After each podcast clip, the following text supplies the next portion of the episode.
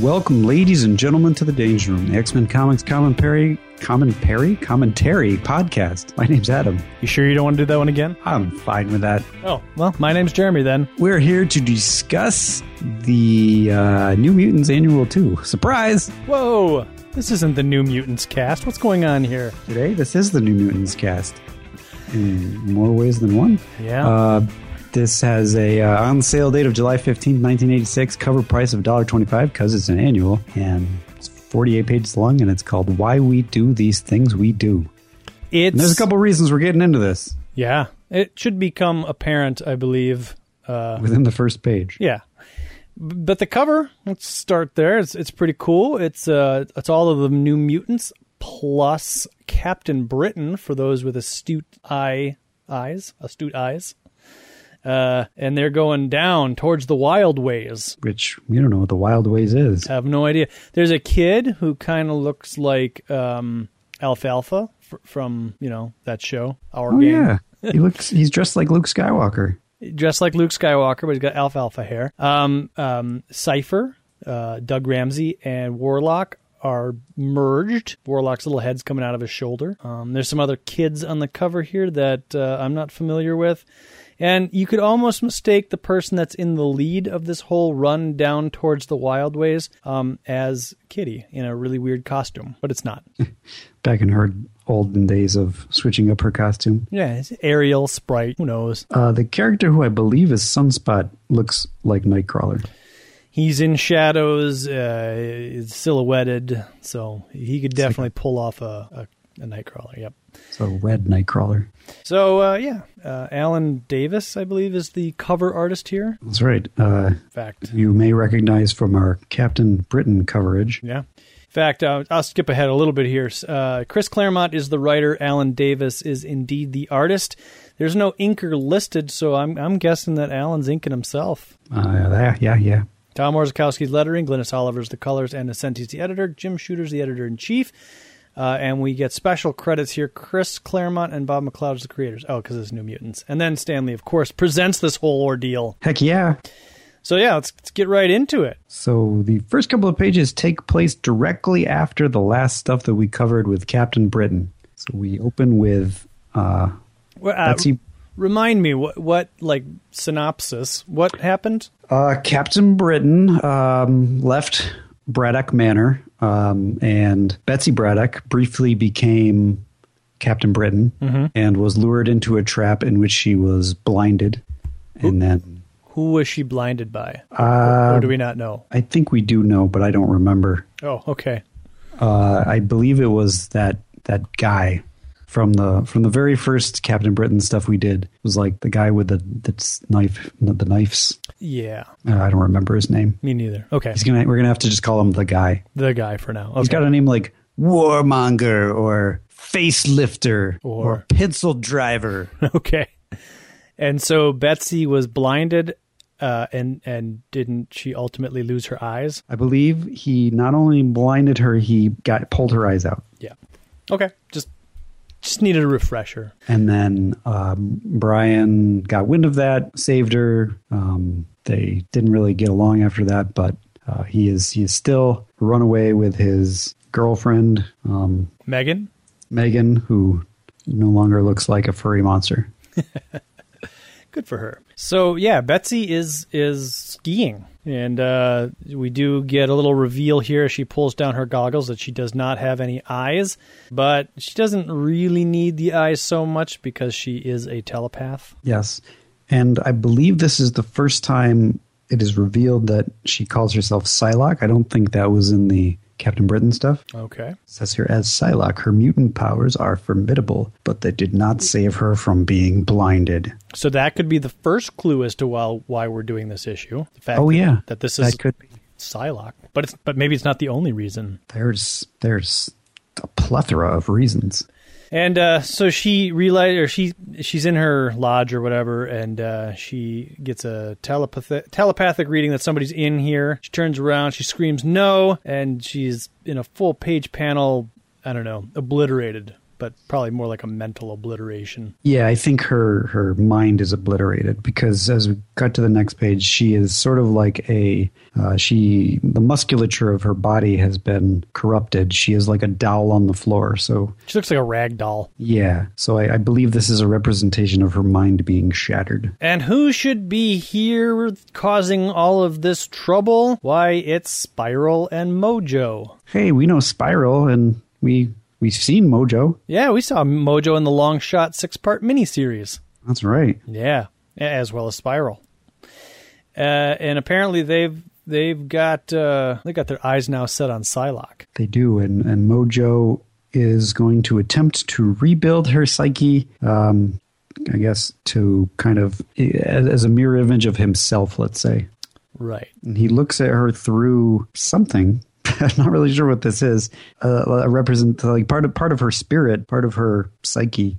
It's well, I think it's representative of an eye because he says somebody plucked uh, out the one, the eyes he's referring to, and he puts this sphere up to his eye, and then the sphere shows Mojo. Uh, so Mojo has given her Psylocke the sight of this sphere. So I think this is this is Mojo crafting Psylocke some eyes. All right. I think The- that's- he he sees her in the as a spineless one. I wouldn't say that's Mojo. Oh, really? Yeah, I think I think this is just what Okay. he she is as a as a spineless one because Okay. we know there's multiple I suppose. beings. I suppose you're. I guess I didn't read it that way, but now that I look at it, this, this uh, Mojo esque figure is in the same pose as Psylocke in her ragdoll form. So, so yeah, this is how Mojo is seeing Psylocke. Interesting. So yeah, I, I'm getting the sense that her mind was her her mind previously was her eyes because she was blind, and so now Mojo is looking through her mind as her eyes at herself.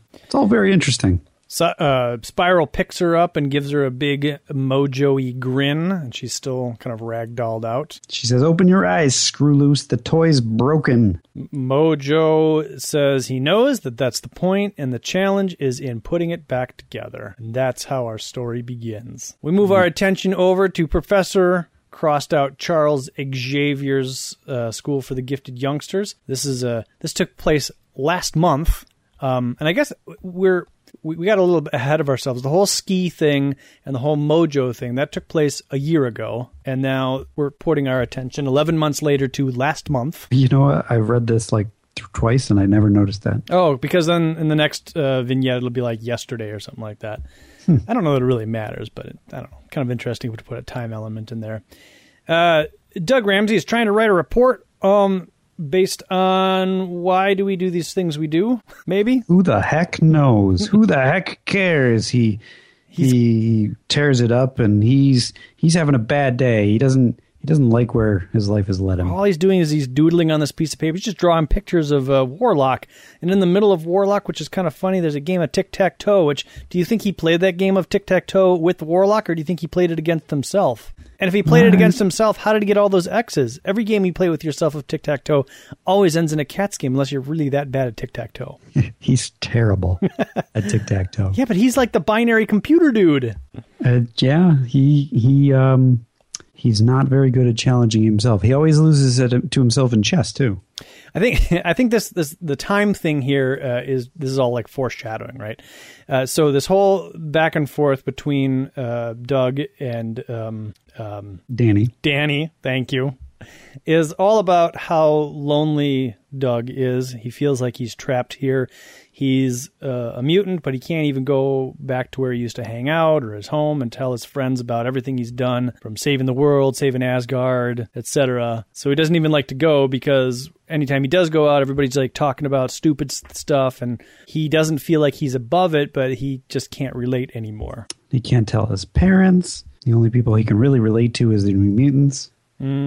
And then uh, Danny talks about how she can see the death omens over people and she can turn into Valkyrie to fight to the death to save that person, but she feels helpless because eventually everyone's going to die. And how often can she keep this up to keep I like how alive? people in Chris Claremont comics generally argue with each other by telling each other their problems.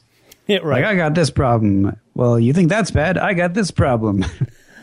Yeah, but it's not. I don't. I guess yeah, it's kind of like that. But uh, she's not trying to one up him. But I think she's taking a leadership role and being like, "You got problems, I got problems. We're all just a big pack of problems here in the New Mutants." But but at least there are problems. Yeah, no, I mean she's she's trying to say like you know, I I, agree. She's not trying to one up him, but that, that that's sometimes how it is how it is read. Um, and she's like, uh, you know, you could uh, you could grow into this, uh, or you could let it eat you up. Um, but she's from stubborn stock, and she's not going to surrender. Which It also will it be serves for a you? dual. It serves a dual purpose of uh, introducing you to the characters. If this is your first issue, Sure. We know that Doug's lonely. We know that uh, Danny's got this power, um, and maybe it'll be important for later. Who knows?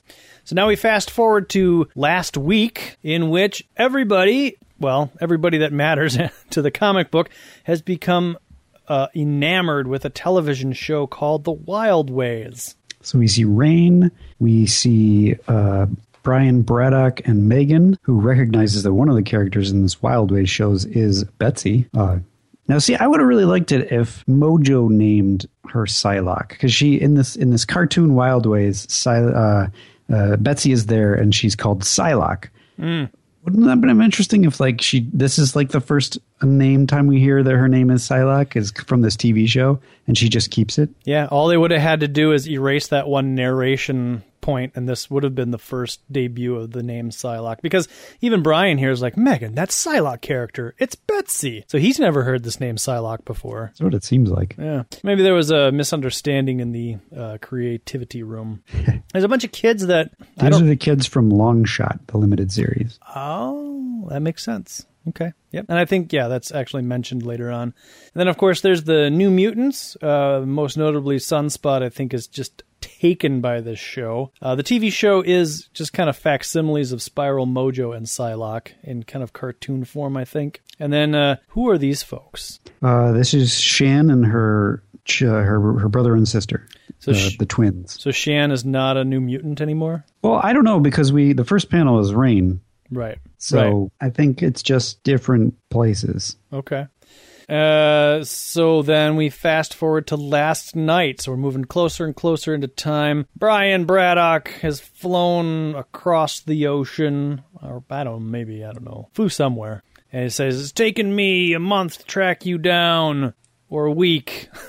It's it's really been wait that yeah that doesn't make last week and then last night and now it's it's taken me months. So I guess he's been looking at her for her before this, Probably.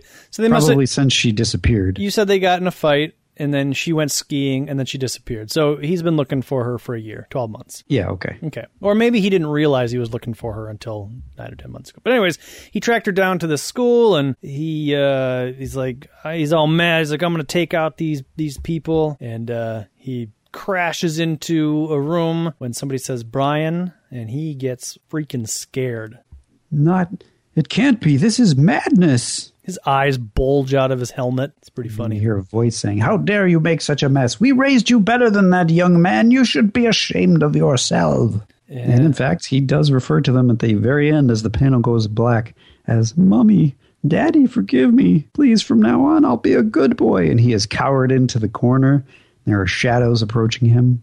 And well, once again, also last night, so at the same time, uh, Sunspot went to make a phone call, and I guess he got the Wild Ways phone number because somebody answers says, "Hey, you want to talk to, or you want to walk the Wild Ways?" And he says, "Yes, yes, please." Mojo and Spiral show up, and they're like, "What are you waiting for? Come on!" And they disappear.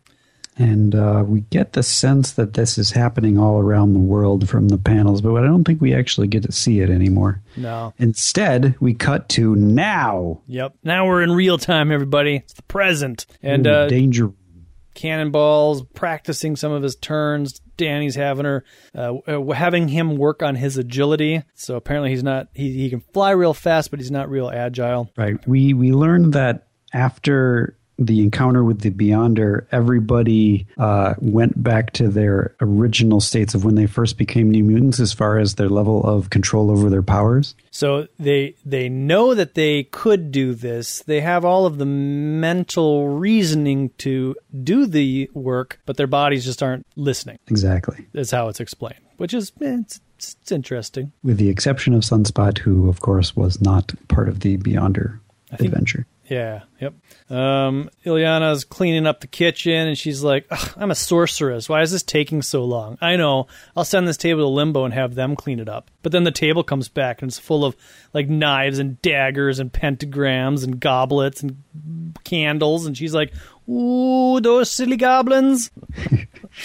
Cute guys. Very cute. My critters and I are going to have to have ourselves a little talk. Magma's up in her room talking about Nova Roma. She's writing her father a letter. Is but th- don't they live in the future? No, no, no. The Nova Roma is in the present time. It's just Oh. set back. Gotcha, gotcha, gotcha. Okay, I, I was I didn't follow that. Like, They she never, they never went back in time. because well, it says in the year 2739 since the founding of the city, Ev blah blah blah blah blah. I was figuring like, oh, okay, she's gonna write this letter and like throw it in a bottle and wait for it to sit there for 700 years until they open it up and they're like, hey, Magma's doing good. Yeah, I'm not really sure. I guess they have a different calendar. Sure, I'll go with that. So meanwhile, uh, yeah, they uh, she she waves off the boys, which is I think Sunspot, uh, Doug, and Warlock, and uh, they're they're they've got a tree that that's fallen down that they need to take care of. Uh, Sunspot's going to use his powers, and Doug and Warlock are going to form into Doug with Warlock suit. Kind of looks like a transformer. kind of reminds me of uh, remember Spike Witwicky from the movie. He's got like transformer armor. Yeah, yeah, definitely. Uh, maybe, maybe, uh, maybe this is where that, that that happened. I believe the Transformers are just starting. The cartoon is around this time. Sure. And so they're they're gonna deal with this tree, and and Doug does a countdown. He's like, "Are you ready?" And he's like, "Yep, I got it." He also thinks to himself and tells Warlock, "Like, boy, Sunspot's been really nice lately. He's not usually like this. Something's weird." And uh, Warlock's like, "Well, there's some anomalies in Sunspot's physiology." You mean he's sick? And he asks, he asks Sunspot, "Are you are are you okay? Are you up to this?" And he's uh, Sunspot says, "Of course." And he has to power up in order to lift this tree out of the uh, its its roots out of the ground so that they can move it or destroy it or whatever it is they're going to do. And suddenly, Roberto screams with a mighty yarg. Warlock freaks out and says alarm. Uh, Doug screams Bobby.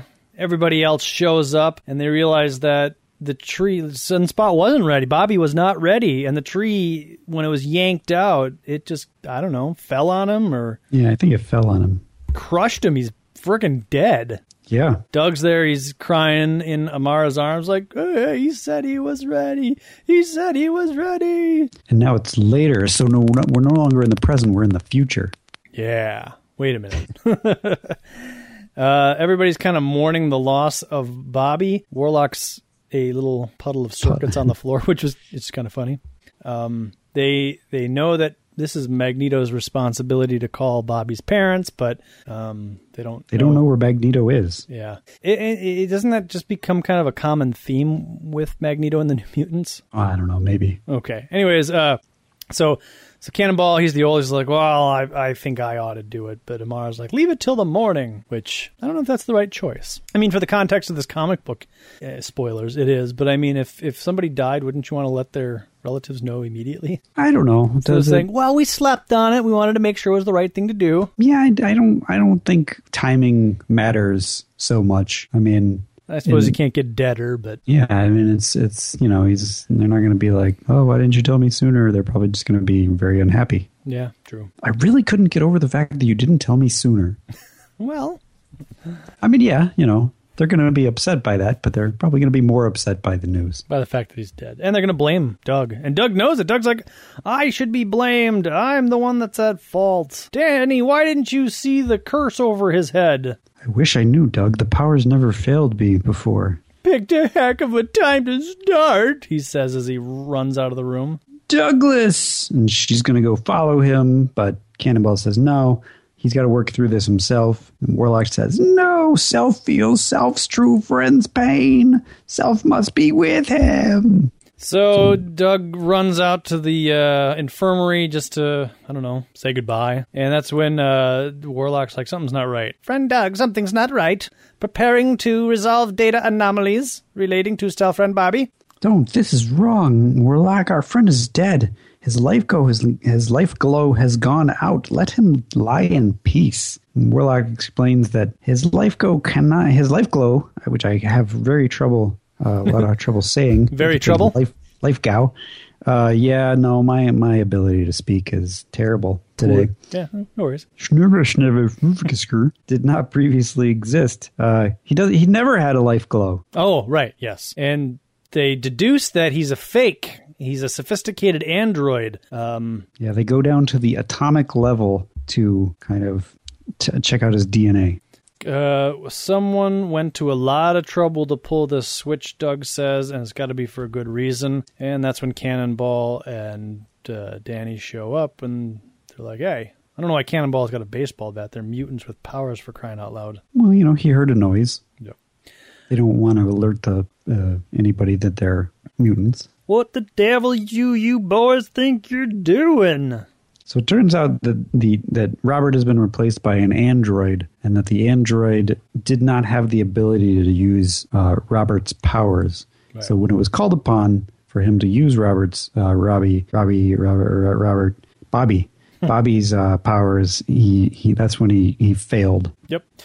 So we fa- uh, we move over to wherever Mojo and Spiral are. Some sort of Another time, another place. Yeah. And uh, Mojo has made eyes for Psylocke, and he has embedded those eyes into her head.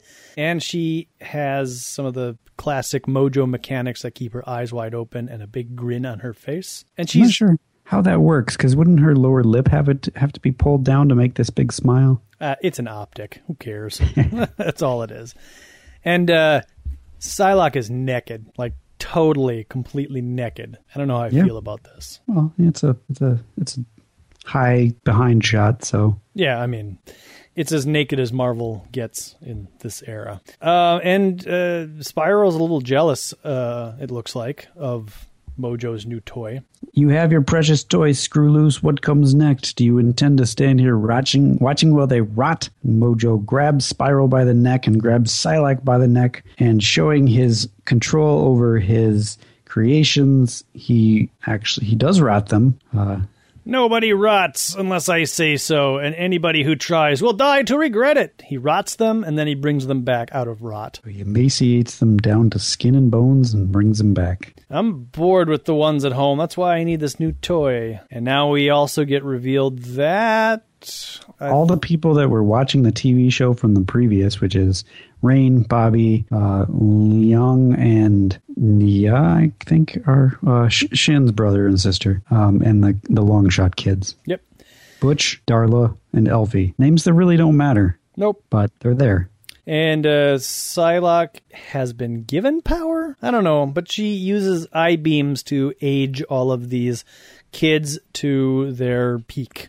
And she, it's important. He says, set them happily riding the carousel within your mind, Ah, yes. which, which upon first read seems like just some poetic speak. Right. It'll come back. Um, while their bodies are reshaped from crass and flood individuals to the unity of pristine perfection, and when the entire process is complete, when all that's left is my brat pack in flesh and spirit, is what I've placed there. And then we'll leave this dung heap purgatory planet and ride Mojo's wild ways to Mojo World and glory. So we now see uh, most of the people that we saw on the cover who we didn't know. Yep. They they have aged. They've been given costumes and powers. I mean, we still don't really know who most of these people are, but but they're yes, they're pawns in Mojo's game here. The stage is set. My cast assembled. Now the fun really begins. And uh, this comic moves along very quickly. The New Mutants, having realized that Bobby is not Bobby, are able to um, figure out where to go. I'm not sure how. Self sensors have Nexus self friend Bobby within that structure, says Warlock. So apparently, Warlock can track any of the other New Mutants. I don't know, but Amar or no, Danny has a portable Cerebro, so between portable Cerebro and Warlock, they know Bobby's here. But where is Wild Ways that they can just go there? I don't know. I'm sure it'll be made perfectly clear by the end of this comic. Or we'll forget. Uh, it doesn't matter because uh, before they can actually get into the building, somebody from behind says, "Yo, kiddies," and it's one of the dudes, one of the Longshot kids. I'm going to say it's Butch. Sure, let's go with that. It's Butch. Butch does not have a t shirt on, but he's got a blue jacket and some red tights with a belt and some blue boots. He also has some killer shades with like a big, thick blue frame, red lenses, and little stars on the frames. He looks like a bug. Yeah. Call him Bugman. His uh oh yeah, he says I'm Butch, but you can call me Snitch. My power, uh bet you bet you can't guess my power, and even if you do, it won't do a blessed bit of good. His his power is to apparently make people extremely irritated with each other. And we don't really get that right away. I mean, all of a sudden, the new mutants all just kind of start infighting for seemingly no reason until Sunspot shows up and knocks them all over. Um, then it's kind of revealed that yeah, the snitch power. Well, it's it's pretty obvious that they are uh, reacting to something, uh, and they're and they're acting unusual. Like this is this is not normal behavior. childish and petty towards each other. So the question is is he exacerbating feelings that already exist or is he just implanting feelings? I don't know. I would I would think that the uh, his name Snitch would make it clear, but I I can't quite interpret what the heck is going on Bec- here. because if it's the former and all of these people do secretly kind of have grudges against each other, that's going to leave long-lasting scars. Well, I don't I don't think uh, that any of the new mutants have grudges against each other, but I think uh, everybody has things that they not necessarily kind of could dislike uh, other people. So I think they're just be- being really petty and picky and self-absorbed, and Sure. it's hard. It's hard to I don't know. It's hard to explain. I'm with you. Rahne jumps out, but it's not the Rahne that we're familiar with. This is a adult, voluptuous, muscular Rahne. And uh, Magma notices. She's like, "Hey, there's Rahne," but she's like Sunspot. She looks like an adult. Uh, he Snitch actually describes his powers as true friends, true love. When Snitch is around, all those good things get torn to pieces. Okay. So it, it sounds like it's not their actual feelings. Okay. Um. yeah. So the uh, New Mutants attempt to pile on top of um, Rahne, but that's when Jubilee, the first appearance of Jubilee, shows up. And this is, uh, of course, Darla from the Long uh, group, uh, Longshot group. But she, she, uh, yeah, Jubilee. It's it's it's strange because yeah, she has, she has the same powers as Jubilee. Yes. Uh, whose every move is a celebration. I mean, it's a little bit different. Apparently, everything she does is uh, fireworks and, and whatnot, um, dazzling fireworks, which I guess distracts the New Mutants. I don't know. These it seems seems pretty Jubilee-ish to me. Yeah, obviously, Chris Claremont, I don't know if he created this or Alan Davis, but he took this idea and then made a different Jubilee. Because I had to flip back. I'm like, oh, was this girl Asian before she was aged? And I was like, no, she's a little white girl. So, Yeah, it was not Jubilation Lee. nope, I don't think so. Although with a name like Jubilation Lee, you kind of have to take the name Jubilee. Right. So, you know, at least he named her right. Um, yeah, the New Mutants are fighting amongst themselves. They're trying to fight uh, Rahne. They're trying to fight Jubilee, and that's when somebody They're said, fighting each other. "Children, you must stop this at once." And it's um, the Shan uh, relatives.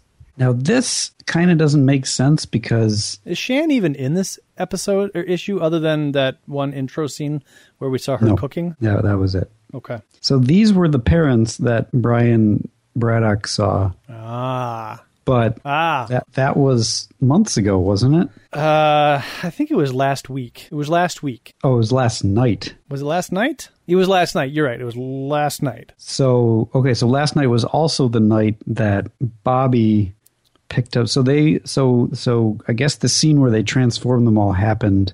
It's sort of out of order, but okay, I, I guess it No, works. they were all transformed like an hour ago. Um, well, no, they had to have been transformed last night. Oh, So I, I, it's close enough that I don't care. well, yeah. It was a little confusing, but you know, maybe maybe it's off, maybe it's not. At any rate, uh, they are template, and their power seems to be to make people respect them as their parents, and Not- also to turn children into children or turn adults into child children. Right. Magma comes up. She's about to use her magma powers, and she's like, "You're not our parents. You can't. You're not the boss of me." And she's about ready to use her powers when she is turned into a baby, an ex-baby, if you will, or a new Um, mutant ex-baby. I would say an ex toddler. Eh, all right. Well, ex ex four five year old. She's she's a she's a she's a child. She's and she's also regressed to a point where she can't use her powers because they haven't manifested themselves yet. Which is a pretty clever idea Mm-hmm. So she's that we will completely abandon in the next X Men annual. Sort of. Eh, We'll talk sort about of. it. Yeah, we'll Not really. We'll talk about it. Uh, so yeah, so she's ineffective. Uh, meanwhile, though, um, Doug was getting into it with the New Mutants, but Warlock could tell something was going wrong, so he grabbed Doug and they flew away. So the two people that uh, react strongly to uh, who realize that the uh, the the template are not their actual parents are Magma, who was writing a letter to her father earlier in the issue, Mm-hmm. and Warlock, who it is revealed, Ah, right. uh, whose father wants to slay him. Oh, okay. So he was affected. Okay, yeah, you're right. He was affected by them, but instead of like listening and respecting his parents, he's like, "Oh my God, they're gonna kill me!" Exactly. So he took off, but he grabbed Doug as well because he doesn't understand how human relation. He doesn't understand the whole parent-child relationship on Earth. Right. So they fly away, and uh, I think they kind of regain their senses after a little while. After uh, Warlock drops Doug in the air and nearly kills him, Warlock saves him at the last second. Um, there are people in Wild Ways just hanging out, we learn. Mm-hmm. Some alcoholics, it looks like. Homeless folks. Derelicts. Uh, being scared is okay, giving in isn't, uh, Doug says to console Warlock, but we have to go back to help our friends. Warlock manages to shield them from detection, and uh, he becomes a TV, so they're they're able. I guess he uses a telescope that is able to watch them, uh, the the New Mutants and the New Mojo people, the Brat Pack, Mm-hmm. and then he's able to uh, become a television so that Doug can see that. It's kind of neat. I, li- I like this. So they've captured Cannonball, Illyana, and Danny and Amara, and powers are used. I'm not sure who's using them. It must be Psylocke. Uh, uses powers to transform them into adults and give them new costumes, and yes, to add them to the Brat Pack on Mojo's Wild Way. So now they're now Yeah, it's now they're corrupted. Previously, this was Psylocke's power. It's it's starting to seem like it's another part of Template's power, but I guess it's still Psylocke's power. I don't know. Maybe it's just Mojo's power uh, through these people. Yeah, I, that sounds like a good idea. So they detect an intruder coming, so they decide to take off. Uh, this is Doug and Warlock, and they find somebody who's cowering in the corner, who's also naked and crying, but holding Captain Britain's helmet. Yes, this is the intruder that they detected. They they determine that the intruder is crying, so they figure out that it is a a kid uh, who is clutching the helmet as you did. He's also naked. He's very strong too, because Doug's like, "Hey, calm down. I'm I'm here to help you. Don't nobody's here to hurt you." And this guy with his long locks of blonde hair punches Doug. Get away! Leave me alone! And he he's able to fly away, but Warlock's able to capture him in an elongated hand and bring him back. Is he flying or was he just leaping? I think he's flying. 'Cause Okay. He, he kind of looks like I don't know. Based on the angle, it kind of looks like he's up in the air. I feel like he never flies again. I thought he did. So th- this is this is Brian Braddock reverted to a child, but since he's not a mutant and his powers are derived from what his helmet. Yes. Okay, uh, well, it is eventually revealed that the powers come from inside himself, um, and the the helmet isn't necessary. But they might be retconning that here. I'm not sure. okay. Uh, and his since he's been reverted to a child state, kind of a I don't know, ten or 11, 12 years old. Um, he has limited access to his powers, so he's strong, but he's not as strong as Captain Britain. And I think he can fly, but just not not as far, not as fast, and can't carry as much. And mentally, he is very much a child. Uh, they punished me anyway. They made me little, so I ran away. So Doug deduces that he was an adult, and he must have been a super being. And he says, "We're going to contact the X Men, and everything will be okay after that." That's when Brian says, "No, we can't do that. We got to help them out now." Uh, There's no time. because if we don't do it now, we'll never see them again. Surprised Doug hasn't studied the files to realize that this is Captain Britain. I, is Captain Britain a part of the files? I don't. I don't The know. X Men have never met them. No, but I feel like the X Men would just always have files on everybody. Like if Spider Man kept files, he would have some Brian Braddock files. Yeah. Okay. Fair enough. Um, And maybe uh, Doug, being a youngster, doesn't have access to the level of files that, like, he doesn't have clearance. Oh, like well, he's he's Cypher though. So he could read the files. That doesn't make him able to. Uh, I don't know. I think I feel like between him and Warlock, like no data would be safe. they're they're too busy going to the mall. Okay. Uh, Warlock alerts them to Magma's presence, uh, and we flip our attention over to her. She has broken away from the corruption. She will not be a part of the Brat Pack. She will not be a slave. She becomes Magma, and Oh she- yeah, it is. Uh, I forgot. Uh, in in addition to making all of the other New Mutants adults, they also made Magma, uh, who was previously a toddler, into an adult again. Yep. Uh, and uh, um, she's ready to destroy everything, destroy all of them.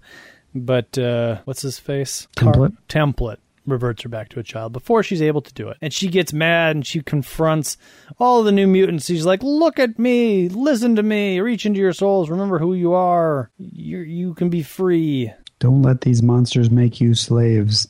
Illyana says, but Magma, and Danny finishes, it's what we want.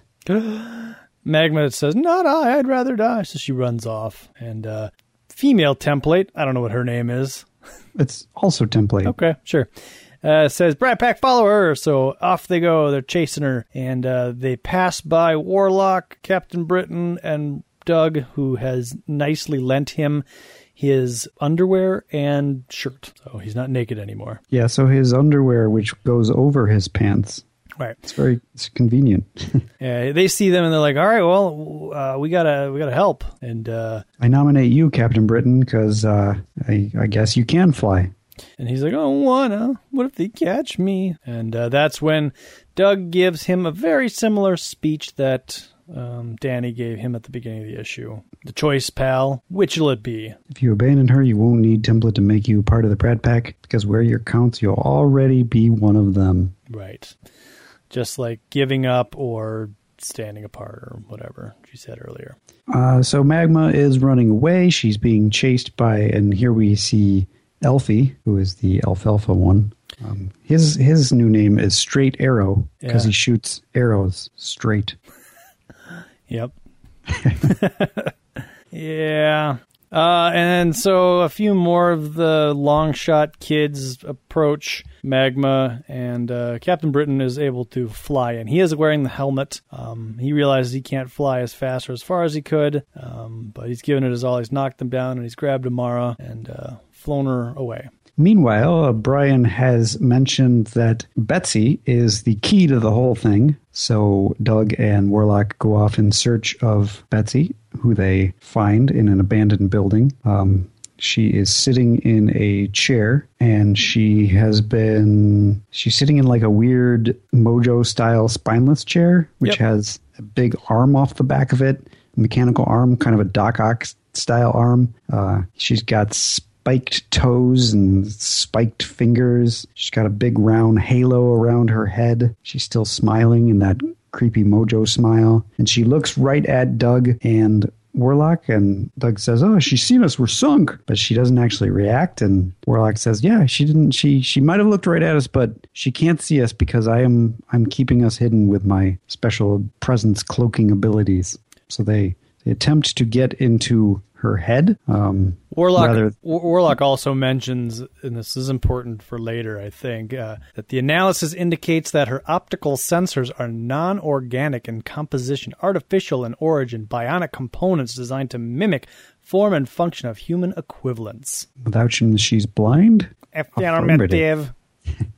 So uh, Warlock wants to just absorb her the way Right. that he does, but Doug says that well, well, that makes sense, but she's she's a she's a person, she's a human being, and uh, we have to we have to make sure she hasn't been completely corrupted. So let's let's get into that brain using our combined powers. Let's tap into those brain wires and see what makes her tick. And we see a bunch of things that I'm guessing are from previous Captain Marvel comics. I think some of them are, and some of them like Mojo's there. Yeah. So just all the horrors in her life, I guess. Yeah, And then she, he, the Doug and Warlock get blasted backwards. with a mighty's woof wham. Meanwhile, Brian and Magma are running. I don't know why they don't take Magma's boots off. She looks like she's having a really difficult time running in them. In fact, she even says something at some point like, "Oh, they shrunk me, but they didn't shrink my clothes. It's so hard to run in these boots." I think it was earlier, but she definitely says that. Uh, there's no sign of the Brat Pack. They don't think, so they want to try to get to this crowd. Uh, but the Brat Pack is right behind them. They hide underneath some debris, I guess. Yeah, the streets are all I don't know. L.A. What is it? What is it? Escape from L.A. Yes, Escape from New York, Escape from L.A. And uh, war, uh, Captain Britain springs out and hits um, Snitch from behind. Snitch. Yeah. Yeah. They actually they tag team him. Magma grabs his legs and Captain Britain jumps on his back. They manage to escape from Bobby and they they continue to be on the run. Uh, they feel like it's sort of hopeless, that, but they're going to keep running. And hopefully, Doug and Warlock will be able to get through to her sister, who Brian believes is the key. Yeah. Uh, Sunspot appears and he starts punching at the ground, punching at uh, Captain Britain and Magma, but they were able to escape. They run off. So back with Doug and Warlock, um, they're okay. They got separated. They're still behind Betsy. He They- Doug has surmised that Betsy is a victim. She's manipulated. She's still a puppet. Uh, she's probably from that Wild Ways place, being remade in her master's image. Gross. Doug and Warlock come up with a plan that they can essentially merge by uh, Warlock using his transmode virus to infect him, but there's a very good chance that they can completely separate when they're done. But not a guarantee. I think they've done this before. Have they? Self merges operate as Gestalt, but high probability exists such a process may infect self friend Doug with transmode virus. I think they had the same problem with it last time, where it was like, if we do this, we may not be able to undo this. Okay. Th- there was definitely I don't know if they referred to him as Douglock, but there was definitely a merging. But I didn't. I thought that was like him just in a suit of Warlock, not actually becoming one. Well, Warlock. Uh, there was there was that moment where Warlock almost dies, and Doug says, "You Oh, can yeah. you can suck some of my life essence." Yep. So maybe that's what I'm thinking of, That could be. But I mean, there was. Yeah, I don't remember, but that and that's that's the first time they merge. Um, that definitely happened uh, when when Warlock was dying. Um. So, anyways, uh, despite all of the warnings, Doug's like, "It's worth it. I'll take the risk. Um, if it means we can save Betsy, then it's a fair exchange." He doesn't even know Betsy. yeah, but he's been in her head. True. The other thing is this is an annual, so they may be just like, "Hey, the stakes are super high, and maybe you never read this before." So here's what's going to happen. Exactly. So they do. They they transmode out like crazy. Doug is kind of kind of knocked backwards as he merges with Warlock, and uh, he's like, "That this does seem like it's the first time," because he's like, "I don't believe my eyes, Warlock. The things you can perceive, I never dreamed so much, so wonderful, so weird." He's seeing uh, Betsy's skeleton. He's seeing all of these schematics and diagrams and outlines and It's the information. Matrix, man. He's seeing the Matrix. I hated that movie. Really? Yes. I hated it too, but you know, it's important. No, it's not. It is. Why Why, is- isn't it important? Why is it important? Because it broke it broke new ground. What? What? Bullet time? Uh, special effects. I, I could. I, I. I don't have any ammunition uh, loaded up to argue that, but I'll bet you if I watch movies from that year or even a few years prior, I could find examples of other movies that would have ultimately pushed special effects as well. Okay, here's the thing about the Matrix. Yeah, It is nothing new. We've seen this story before. but that's what I've seen these visuals before, but we've never seen them all in the same place. And more importantly, a mass audience has never seen them at all. I think that you're right about the mass audience seeing that particular story because that's what everybody talked about was like, "Oh my god, the story." But I mean, it's that's that's a conversation that every 16-year-old child prior to that movie has had. Dude, what if this is all a dream and Right, but it, it had never been it had never been presented in, in such a way with like with they they took they took things from like so many elements and they put them together and Poorly. they did it fairly well. poorly? Oh no, I- they did it. They did it well. There's only one effect in that movie. Well, there's two effects. Everyone remembers bullet time, but putting that one aside, there's another effect of when I don't remember exactly what happens, but there's like a ripple on a skyscraper, which I had never seen before. And that was the one effect where I was like, wow, that's really cool. But all of like the matrixy green stuff and when Keanu Reeves uses the force, like none of that none of that did anything for me. Just the one ripple. The matrixy green stuff is is exactly what I'm talking about for this kind of warlock sort of view. Um, so uh, Keanu Reeves saw the world in ones and zeros, and there was kind of a, a, a, a 3D element to it all. Everything was broken down to ones Yeah. and zeros, I get it. I get it. and it was neat. Uh, this is this is very similar. It's maybe the uh, a precursor to that, where things are broken down to their atomic levels, and that's how how Warlock sees things. So um, I I, just- have mixed feelings about uh, the Matrix. I don't think it's a terribly good movie. Um, its sequels were especially awful, uh, but I feel like it has a very important place in cinematic history. Ugh. But I- I that's just- just not the time and place for that. No, Adam, I, I just uh, the potential was there, but it was just it was it was ruined by poor pacing of the story and Keanu Reeves. In fact, uh, audience and Adam, if you're ever bored, there are some websites that have just Keanu Reeves dialogue from uh, The Matrix, and it's pretty funny. I think it's like a total of two pages, and it's all like, "Whoa, yeah, okay, no, get down, whoa." And then he's got, I think he's got one little monologue, one little block of monologue he does. But everything else is very brief, very short. That's relevant. No, it's, oh, anyways, okay, fine. Now is not the time. But The Matrix sucked. Anyways. and I, I, I might do that. I might have to look through that year and the previous couple of years' movies to see if I could find a movie that, that could have had the same impact on effect. I mean, the effects were going Oh. I, I, I can tell you what it is right now. It's um, um, Dark City. I never saw Dark City. Oh, well, okay. Go watch Dark City. Okay.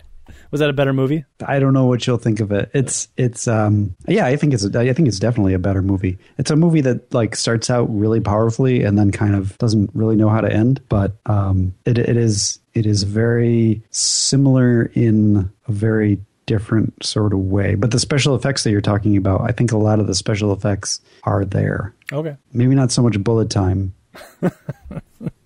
Well, I think Bullet Time was just the gimmick to get everybody into the theater because I think you saw that in the trailer and you're like, "Whoa!" Bullet time wasn't a gimmick. I mean, bullet time was a special effect that was invented for that movie. I'm with you, but it was a, it was, it was at, and, and then overused in the next five years. it became uh, a single use effect in which you can only use it there and you should never use it again. But they tried to use it in football games, they used it in TV shows and in more movies. No, there there are cases where it it, it works. Uh, the the movie uh, Wanted, which was not a particularly great movie, uh, uses bullet time pretty well. I I guess Quicksilver's bullet time is, is pretty effective. Um, you know, probably uh, the, the the the I bet I've never seen these movies, but I have to believe they use bullet time.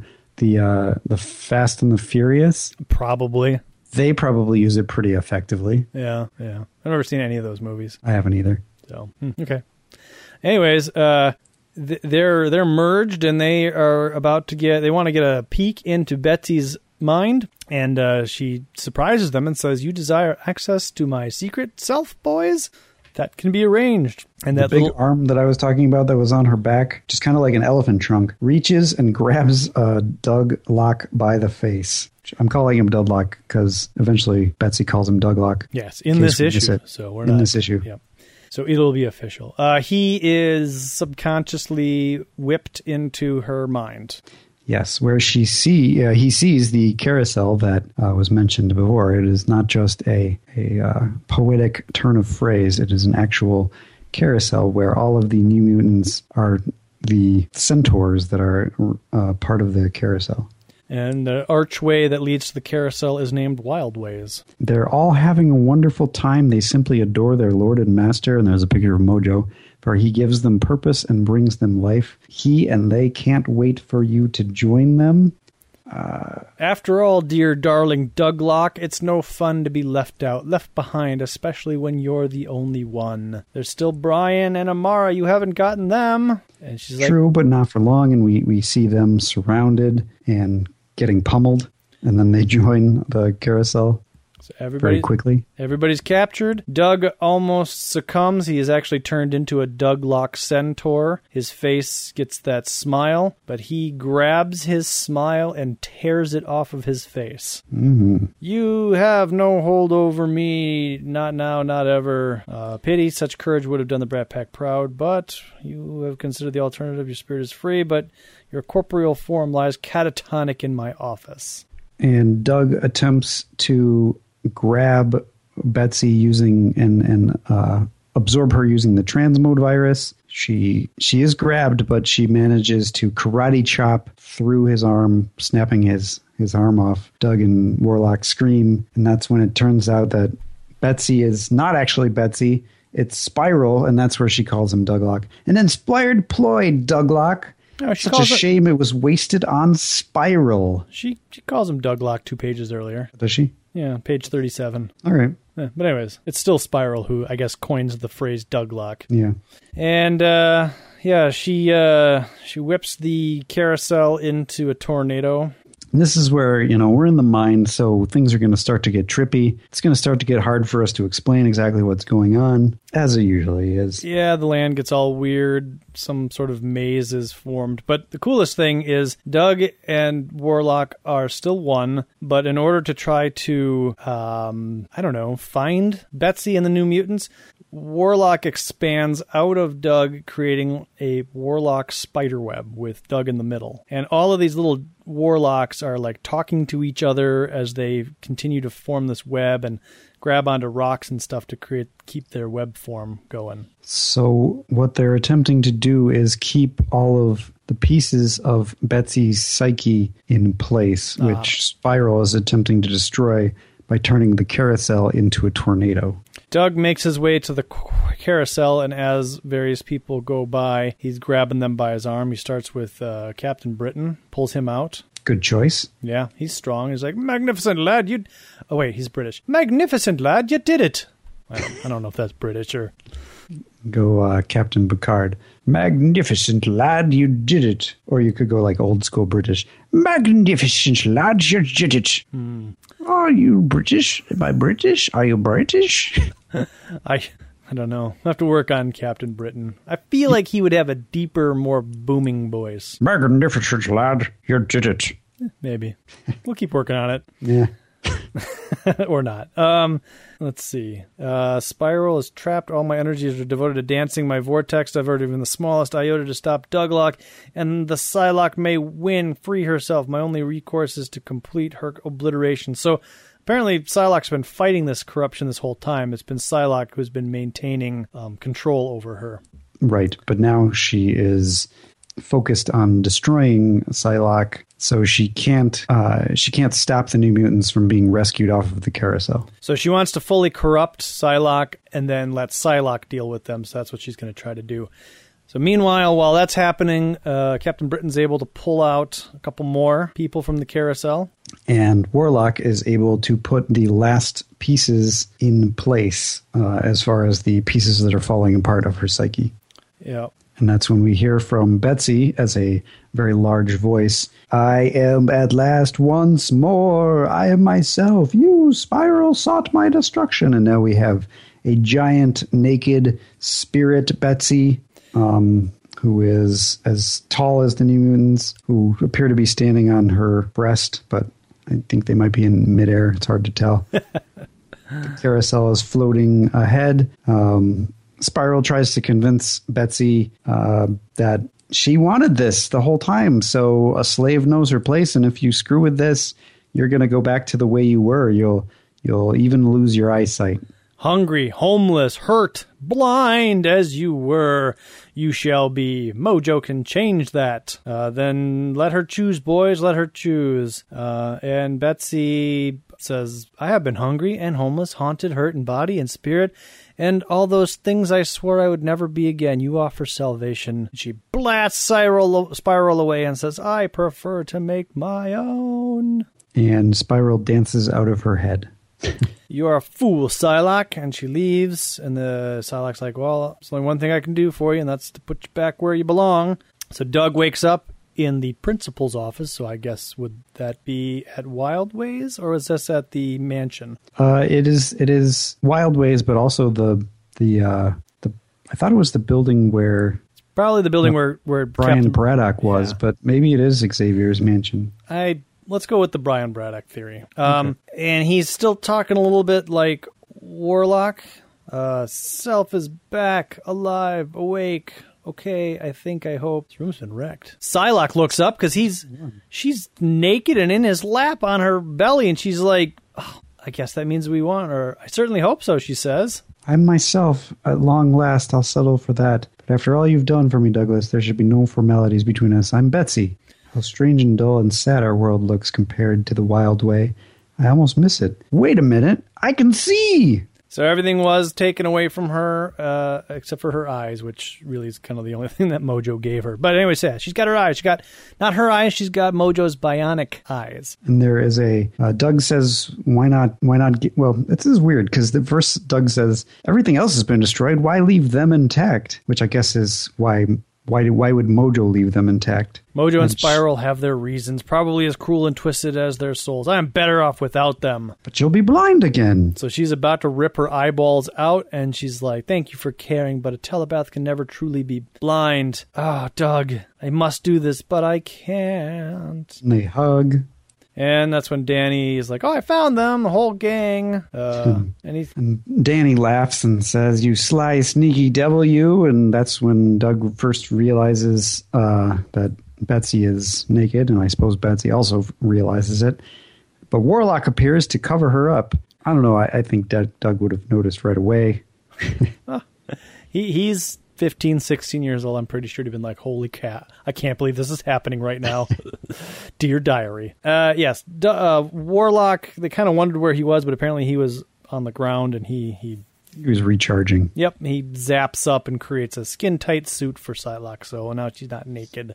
She says, um, how er thoughtful, Warlock. As all the adults reading the comic giggle. Yes, and Doug is like, just remember your manners, partner, or else. Like, don't get fresh, I guess. Warlock's like, I'm Betsy. literally touching every part of her. How can I not mind my manners? Uh, Brian and Betsy reconnect with a hug, and he also hugs Doug, who saved the day. I guess it's because Doug reached out and wouldn't let her or wanted to see through her eyes, or I don't know. But she attributes her salvation to Doug's caring, which kind of goes back to the beginning of the story where Doug was complaining to Danny that he didn't have any friends, he didn't have anybody to love, and, and now yeah. it's kind of like he's got a crush on her, and and she even thinks to herself that uh, she she cares pretty uh, a lot as well. Yeah. So so Brian, uh, they go back to the X mansion. Uh, so they weren't at the X mansion. No, I guess they were at the school that Brian found them at. And uh, Psylocke is telling Brian that she's going to stay here with at the X Mansion with the New Mutants and perhaps the X Men. yeah, maybe. maybe. and um, so Brian leaves, and she sees that Doug is watching her from the window, her guardian angel. He cares more than he realizes, which I guess means she realizes that he's probably got a crush on her. How could he not? Right. Right.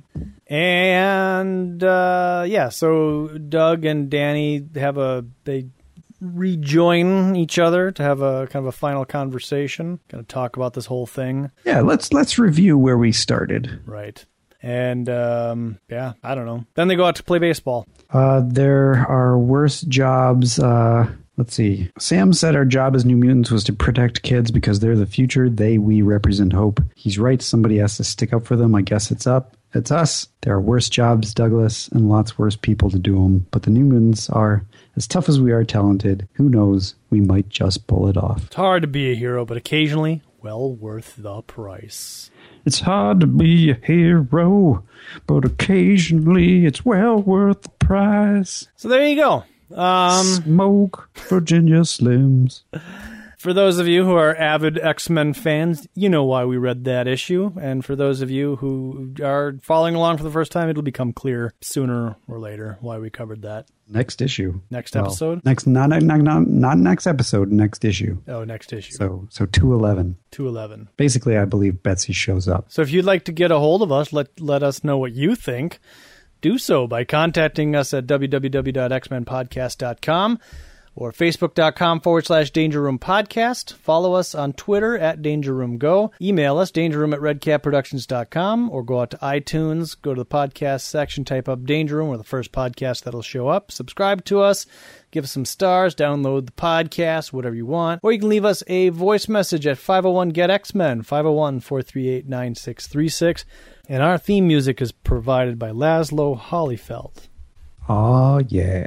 Other reading was done this week. Continuing our vein of the New Mutants, spec- specifically Warlock, uh, Web of Spider-Man Annual Two features none other than Warlock.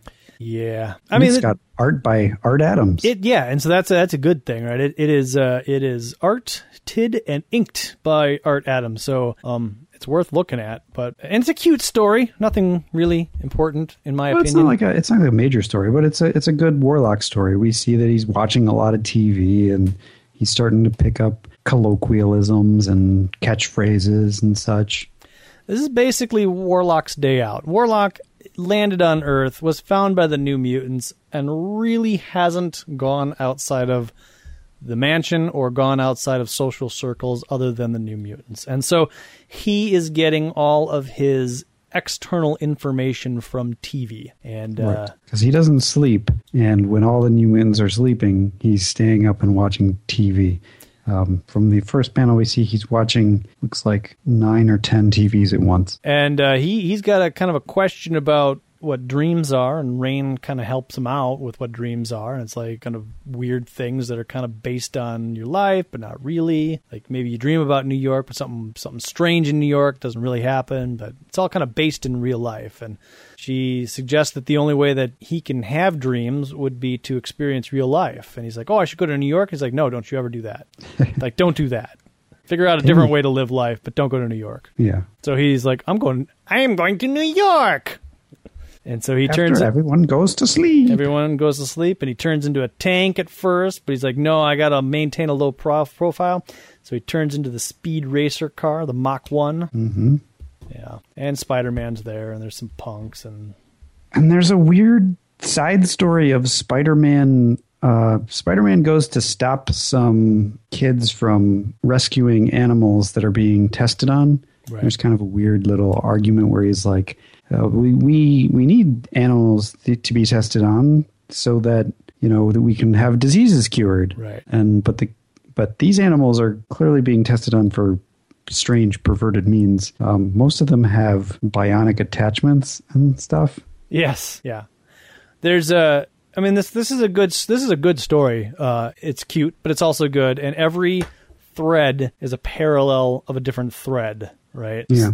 Spider Man is like lecturing these people. I'm like, you can't do this, and they're like, man, it's for science. Later on, he's like taking pictures of Warlock so he can exploit Warlock to sell pictures to the Daily Bugle. And there's some scientists that are trying to get a Nobel Prize for finding pieces of Warlock. And Spider Man's lecturing the scientists, but at the same time, he's like, wait a minute, I'm doing the same, or they're doing the same thing as these people that I fought earlier, and I'm doing the same thing that they're doing, and we're all just corrupt. And me- meanwhile, poor Warlock, he's he's just trying to have some real life experiences, and and I don't want to jump too far ahead, but I'm gonna. He ends up turning into Godzilla. Yes. He turns into Godzilla because these scientists that find him, and it's a very clever, cute story about finding him in a toy store and everybody thinking he's a toy, but science is like, ooh, Nobel Peace Prize. So he brings them back, or brings Warlock back and realizes there's something different about him. So they like pump him full of energy. Uh, I don't remember why. Do you remember why they pump him full of energy at him? Uh, because they're doing tests on him and they don't they don't know the limits of him. His Uh, his partner's like, you shouldn't do this, and they're Yeah. they're they're diametrically opposed. Like one's a slob and one's super clean, and one's organic and the other one's like all science and First, they feed him a burger and fries, and then they realize that he doesn't like that, and he feeds off of energy. So they start uh, feeding him energy. He gives him a piece of himself so that the uh, scientist man can study him. I believe his name is Carl, but I could be wrong about that. doesn't matter. What does matter is that this piece of him uh, is part of what causes Warlock to turn into Godzilla. Not only is he overloaded with energy um, because the scientist doesn't know that he needs to turn off the machine that is feeding Warlock energy, uh, but because he is missing a small piece of him, he kind of goes out of control. Is that what happens? I thought like he just like here's a little piece of me, like you can have it, and and you know, but I can't give you any more of me because the more I give you, the more it hurts, and the the weaker I get. Right. I mean, the the little piece becomes a plot device later on. But Right, I thought it was just he had an overload of energy, and he has to grow to a proportionate size to control the energy, and he's trying to get away from public the best way that he knows how uh, because he knows he's going to explode. He's got too much energy, and the only option for him is to release it by exploding. Right. And I, I was under the impression that if he had that piece of himself back, he might be able to not explode.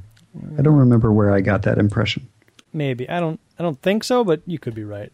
But anyways, yeah. So there's a there's a he turns into King Kong at some point. There's a little Fay Wray moment between him and the girl, and the girl realizes that she was exploiting somebody by being kind of the damsel in distress. This is kind of a thin plot device. There's there's sort of a combination of like Spider-Man thinks that the reason that he's so mad as Godzilla is because he's missing a small piece of himself. That's right. Well, and Spider-Man actually puts the puzzle together when uh, Warlock says something like "Wish I had my piece back" or something, or "I'm missing my piece" or something like that. And Spider-Man realizes, "Oh, this piece must be a piece of the puzzle." So he finds the scientist. And but anyways, he uh, th- he makes it to the top of a building. He turns into a rocket. He flies into the sky and he explodes. Boom. Um, And that's when everybody gets really upset and the scientists are like, "Oh, why did I why did I try to steal that piece and use him for science?" And Spider-Man's like, "Why did I try to take photos of him, not really help him? I'm such a jerk." Right. Why was I playing the damsel in distress? Everybody's mad at themselves. And then they look up and they realize that something's falling from the sky. And it's a puddle of goop. And it turns into circuitry. And then it turns into Warlock. And Warlock's back. And, and the scientist is like, "Ah, here's that piece of you back. No, he had already given him the piece back. Oh, had he? Okay. Well, had he? Yeah, he gave it back to him a few pages ago. Because he's holding on to it right after the explosion. He's looking at it. He's like, Can't you ever stop dreaming? All the wonderful science in the world can't recreate a soul. He's gone. He's dead. That's the panel where he's looking at this little piece. In fact, he's staring at the entire piece while he's talking about his zeal for science. Oh yeah, you're right. Okay, And then Spider Man's like, I killed Warlock. I missed that. Somewhere in here, he gives the piece back to. Oh, right, Oh. right here. As it as it's going from goop to circuitry, the scientist throws the piece of Warlock into the goop, which maybe that's the catalyst to bring him back to Warlock. I don't know.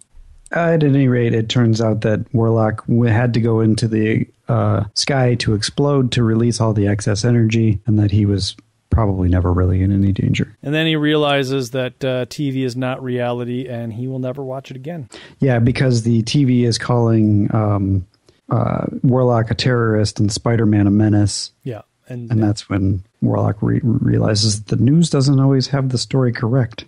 False Theta, all wrong, fake news. Self is not terrorist group. Spider Man is not menace or Spider Friend. For a second there, I thought he actually said fake news, and I was like scanning the page. Wait a minute, really? That's where he got it from. Fake news. And so later on that night, the new mutants end up tucking in Warlock, who has taken on a human form. I guess he's taken on a human form so that he can sleep. He's going to try to sleep, Yep. even though he doesn't necessarily need sleep. He wants to experience dreams. And everybody also caught what happened on the news, and nobody's really mad. Nobody's disappointed. And I guess Spider Man dropped him off because Magma says, "Boy, that Spider-Man sure is good looking," and He had a says, he had a mask- mask on. He had a mask on. so you can too still tell he's built. He's dreamy sounding. Good night, Warlock, says Rahne, who got him in the mess in the first place. Sweet dreams, fella. And then there's a, we don't to, I mean, there's a Mike Mignola um, drawn backup story, which is it's actually fairly interesting. It's a good it's a good story. It's a bunch of dream sequences that are basi- basically Spider-Man is dreaming, and there it's all sorts of wacky stuff where the Kingpin is dating Aunt May and various other sundries. And finally, as, uh, as if, as if we didn't have enough annuals cooked up, we've got a third annual. Avengers Annual number fifteen. On the cover of this one, you've got Freedom Force battling the Avengers. This is a this is a this was a tough like story wise. This one was pretty good, but it, uh, the art was terrible, and I, I I feel bad saying that because Steve Ditko is the breakdown artist. Well, Steve Ditko is the breakdown artist, which basically means he probably did the layouts, and then Klaus Janson, who is more of a uh, um, a different, a, a very different style artist than than than Steve Ditko does it. And I I don't think the two of them mesh well. What would be interesting for this book is if you read everything the way the characters are drawn. Because there are many characters that are saying just benign things, but they're drawn in such a way that it just looks like they're screaming it. That's true. Some of it I like though. And then there's other panels where people are just like looking in weird directions. Like even this opening frame of Hawkeye, which is meant to be like, I hate the East Coast Avengers. They're a menace to the country and the world. Is meant to be like, what's going on? As a matter of fact, the title of this comic is Betrayal. Um, but then you find out that it's just, you know, some some ball busting at the ballpark because the East Coast and West Coast Avengers are playing baseball against each other. But there's some mm. other panels where there's just people looking in weird directions as they're screaming benign things. I don't have a problem with this art. I mean, I, I see what you mean that it's it's not It's not- not up to par with some of the stuff that we've done before, but it's not terrible either. Well, it's some pretty bad art in here. There's proportion problems. There's I don't know. Yeah, there there are definitely definitely problems, but some of the some of the things that even though they don't look necessarily right, I like the art. The art. I okay. Well, There, anyways, there, there's a couple panels where Captain America is just saying things, yeah. but I like, and it doesn't make any sense the way he looks, but I still like the art. Like if you take the bubbles away from the art, I just like the art by itself. Anyway, the the Avengers and the West Coast Avengers are playing baseball. It's not as much fun as when X Men play baseball. Not at all. But that's because we don't know them that well. I'm sure if we knew them, we'd be like, this is great. No. and after many pages of seven pages of baseball, uh, Freedom Force shows up, and Freedom Force is here to arrest the East Coast and West Coast Avengers. There's a federal warrant for their arrest. Which they refuse to explain. They don't. They're ex- just saying like, we have a we have a warrant. You can call about it. It's totally real. Come with us. it's by order of the president. And so there's a lot of heads and a lot of thought bubbles and dialogue about, but we're the Avengers. And uh, Wasp, this is probably the only thing that really matters, the only thread that I really cared about. Wasp is like, hey, what's that Spider Woman doing with those creeps? Wasn't she with the good guys during the Secret Wars? Yeah, there's there's a there's quite a story of Spider Woman going on here. Now, in the Marvel Universe, is that whole Beyonder thing officially now known as the Secret Wars? I guess so. I mean, this isn't the first time it's been referred to as the Secret Wars. Is, really? Yeah, no, I, I believe uh, there were some X Men issues that referred to it as the Secret Wars. Whenever there's lots of heroes around, they refer to it as the Secret Wars. Otherwise, they just call it like, and, and this is the first one. Nobody refers to Secret Wars 2 as the Secret Wars. Remember when we did that it's- Secret Wars 2? it's just the first one where they got sucked away that people sometimes refer to it as the Secret Wars. Like, like uh, frequently the people are like, ah, the X Men were bad guys during the Secret Wars. Oh. They're not trustworthy.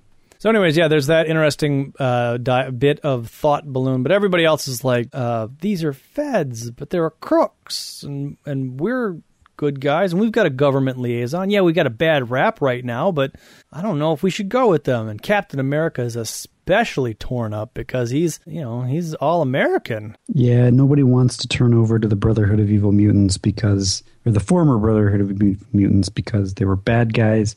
They even say that, like Hawkeye says, "Well, I used to be a bad guy and I changed." And I think that was say, the. Well, the other thing you, you, were never as bad as them. This is the other thing I didn't really like. Who wrote this? Um, I'm going to say it was Roger Stern from a guess, but I could be wrong. Danny Fingeroth. Oh, no, um, I was wrong. the one thing I don't well, other than the art and and like, look at this panel of Mystique. She's like, This is the most amusing people, but I really must have an answer. like, she just looks diabolically crazy. It is exaggerated, but I don't, I like exaggeration. Uh, but the other thing I don't like is that this comic deals too much in uh, uh, black and white, right? Like, uh, wasn't she a good guy?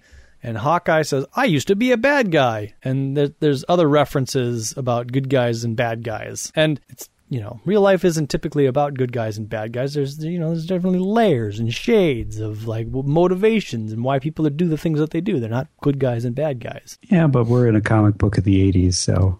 Uh, the X Men are able to stay away from the whole good guys, bad guys notion, unless they're using it like, okay, let's go get the bad guys. But nobody would ever refer to them. I don't know. I don't know. I don't, does anybody actually? I guess. I guess Hawkeye does say, "I was a bad guy when I started out." Right, and, somebody else, uh, maybe it's in West Coast Avengers, but somebody else is like, well, this guy was a bad guy, this guy was a good guy, then a bad guy, and then a good guy. So, anyways, me, me. But you know, there, there's other interesting stuff. Like if you're if you're a, a reader of West Coast Avengers, you get um, Hawkeye's the sense that he's trying to be a good leader to impress Captain America. And so there's that kind of good soap opera type stuff that is is similar to the the X Men type stories. I don't know. It's, it's, a give or take. I think. I think the Avengers is as as a different uh, beast, yes. and I, therefore it's it's never going to be exactly the same. I mean, X Men has its faults as well. Yeah. No, I, I, I, agree. Anybody reading the Avengers probably looks at the X Men as too melodramatic, too melancholy, too gritty and dark. And it should also be noted. I mean, this is an this is an annual, so it's probably not exactly what you're getting in a regular Avengers issue. Right. Anyways, uh, so yeah, they're they're still like trying to figure out whether or not they should go with the feds, and Mystique wants an answer, and finally Hercules is like, "I hope this is enough," and he throws a jeep at Freedom Force. like I'm done. He's like the guy in Do the Right Thing that finally throws a barrel through Sal's pizzeria window. Had enough arguing. Let's have something happen. And like do the right thing, there is a very long fight afterwards. Well, uh, yeah, but um, the city burns. two things, right? Exactly. Uh, and Chuck D sings "Fight the Power." um, one bit of dialogue, which tells me that Danny Fingeroth did not study the bios, says, uh, With a wave of his arm, Avalanche lets loose his mutant powers of molecular liquefaction and destroys the vehicle. That's not Avalanche's powers. Uh, it is in this issue. No. D- Destiny's powers are a little off too. Destiny knows everything. Like in the pages of the X Men, she's like, oh, it's not very clear what's going to happen. But here she's like, move to the left, move to the right. This is going to happen. That's going to happen. Well, it's it's not so much that the, there's there's a, and I'll see if I can point it out when we get there. Uh, there's a couple ways that she uses her powers that don't seem like they're in her power set. Okay. Also, why didn't she see the Jeep coming? She could have been like, Destiny, are, are they going to agree to go with us? And Destiny would be like, I don't think so. Well, maybe after Hercules throws a Jeep at us. Jeep? What? ah! oh, there's a Jeep. Spider Woman here is like, oh my god, the Avengers are good people, uh, and I wanted to be on a team like theirs. That's why I joined Freedom Force. But Freedom Force isn't like them. They are still evil. I'll do my job today, but tomorrow, dot dot dot. So for me, this issue is really answering that question of why did Spider Woman all of a sudden appear on Freedom Force? And then why in the pages of the X Men is she all of a sudden gone? And I think this story answers that. Yeah. Uh, was there a story that ever showed her like, "Hey, Mystique, I'd like to join your bunch," or is this really it? It kind of refers to it in this, in that she was sort of assigned to work with them. Oh, right. Um, you're right. She came to Val Cooper. Okay, I'm getting ahead of myself. She came to Val Cooper and said, Hey, I want to join a team. And Val's right. like, Hey, I, I got some people for you. So we don't actually see her joining, but we get the backstory through context. Right. Uh, so then they fight. They do at that. There is a lot of fighting in which Spiral apparently has the power to do pretty much anything Yep. um, by dancing. I'm going to dance you into pain, which I don't know. I guess her powers are uh, malleable enough that that works. She can do whatever she wants. The only thing that's really interesting about this fight is that um, Freedom Force, uh, Mystique, and Spiral notice that Spider Woman is pulling her punches a little bit, or maybe not giving it her all. She's being effective. She's stopping Avengers, but she's not. She could be doing more, is what they're noticing. And Mystique will call her on that a few times. Yeah, and they just keep fighting and fighting and fighting. And at one point, Wonder Man socks uh, Pyro down, and and and uh, Spider Woman's like, "All right, Wonder Man, way too." Mystique's like, "Stop standing there like a fool and help us win this battle." Yes, Mystique. Uh, Hawkeye shoots Blob with his arrows, and they, they sink into his arm. But the Blob's power allows him to pop them back out. Because I mean that, that works with the Blob's powers. Yeah, It's, sure. it's something we'd never seen before.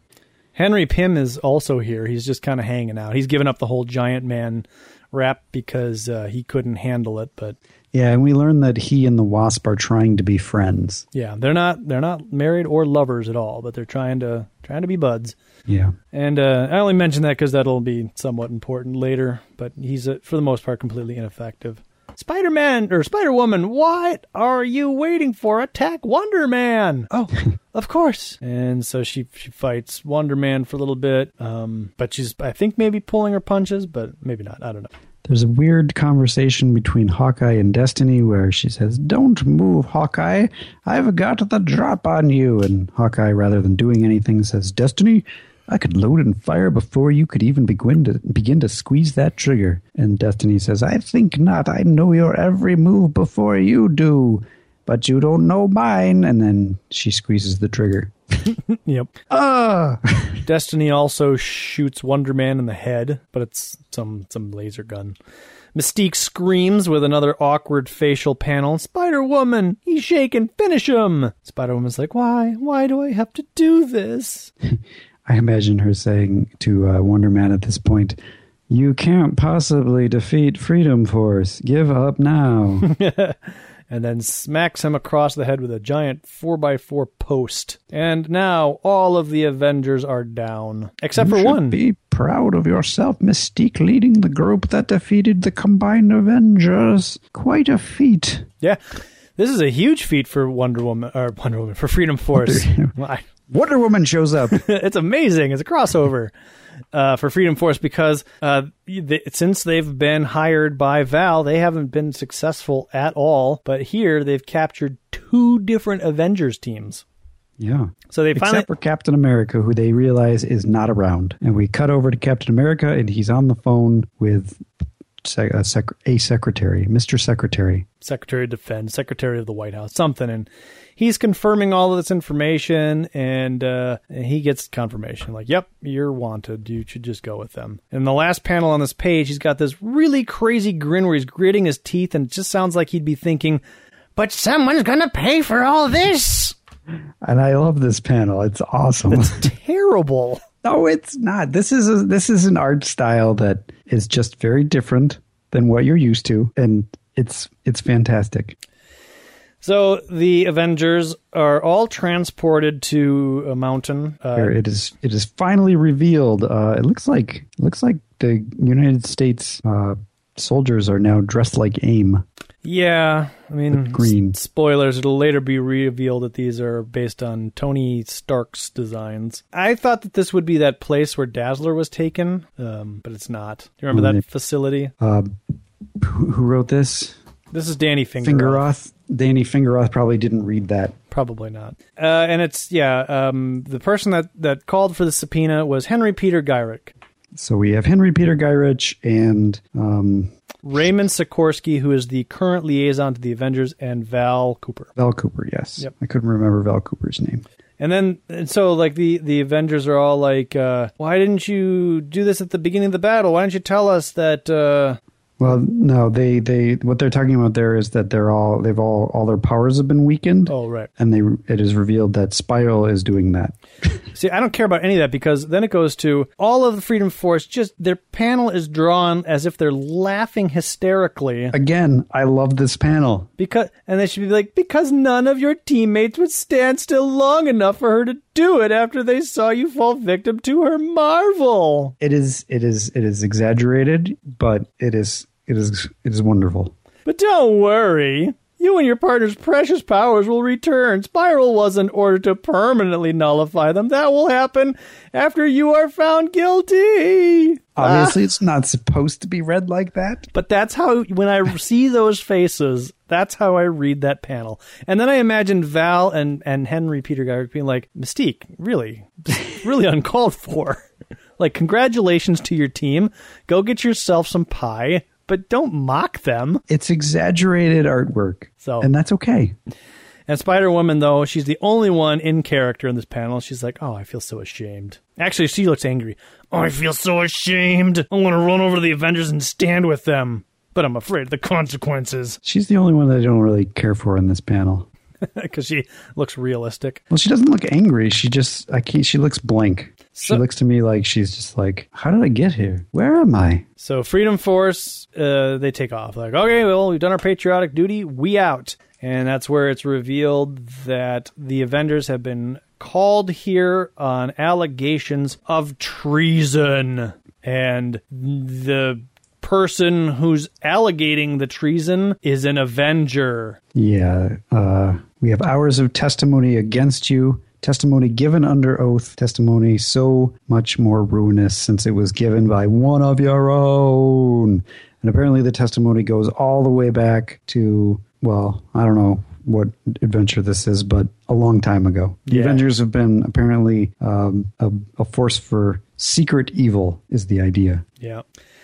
Uh, and then the Avengers are all put in little cages that counter their powers, blah, blah, blah. Who cares? Um, meanwhile, Well, no, before that happens, Captain America gives a speech.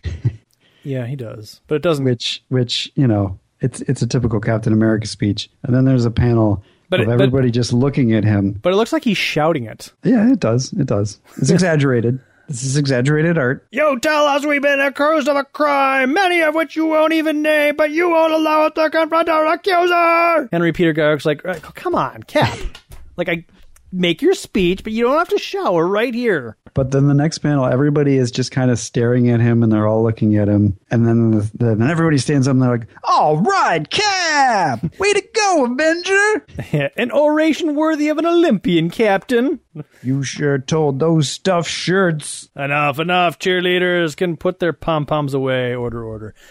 Yep, and they're all put in little cages. Um, but I, I I like that scene. It's silly. It is silly. Then fast forward uh, a ways, and Spider Woman has snuck back to this facility, and random note uh hercules' cell is made of uh, two foot thick adamantium which will not yield even to a god wow, it's a lot of adamantium. Mm-hmm. And the guards are playing gin, not really paying attention to what's going on. Spider Woman uh, makes her way here. She's she's here to break the Avengers out. She's she's she's broken. She her conscience finally got to her, and uh, she trips some alarms. oh this is this is their uh mystique has it out with uh spider-woman in a we kind of skipped over that. She says uh when cooper insisted we take on you an outsider into freedom force i had doubts but i was willing to give it a shot. But i saw how you hesitated during the battle today spider-woman. it could have cost us a victory, and we cannot afford to have the government look on us with disfavor. So do it again, uh, and you'll have to leave. But don't forget the handsome salary you're paid. Yeah, she's a government employee. She's not making that much. And, And, yeah, and then she threatens her and says, and don't forget that Freedom Force may not always be working within the law, and you would have some very dangerous enemies then. yes.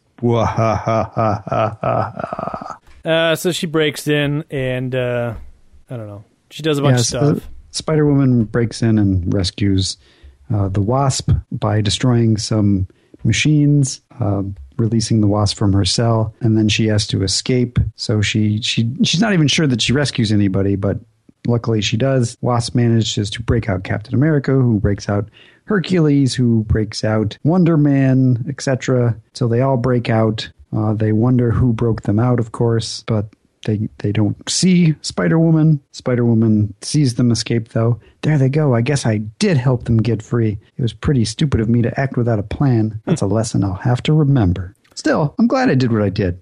I just hope I haven't screwed up my life completely. I sure don't have much future with Freedom Force. Wonder if I have what it takes to be an Avenger. I wonder.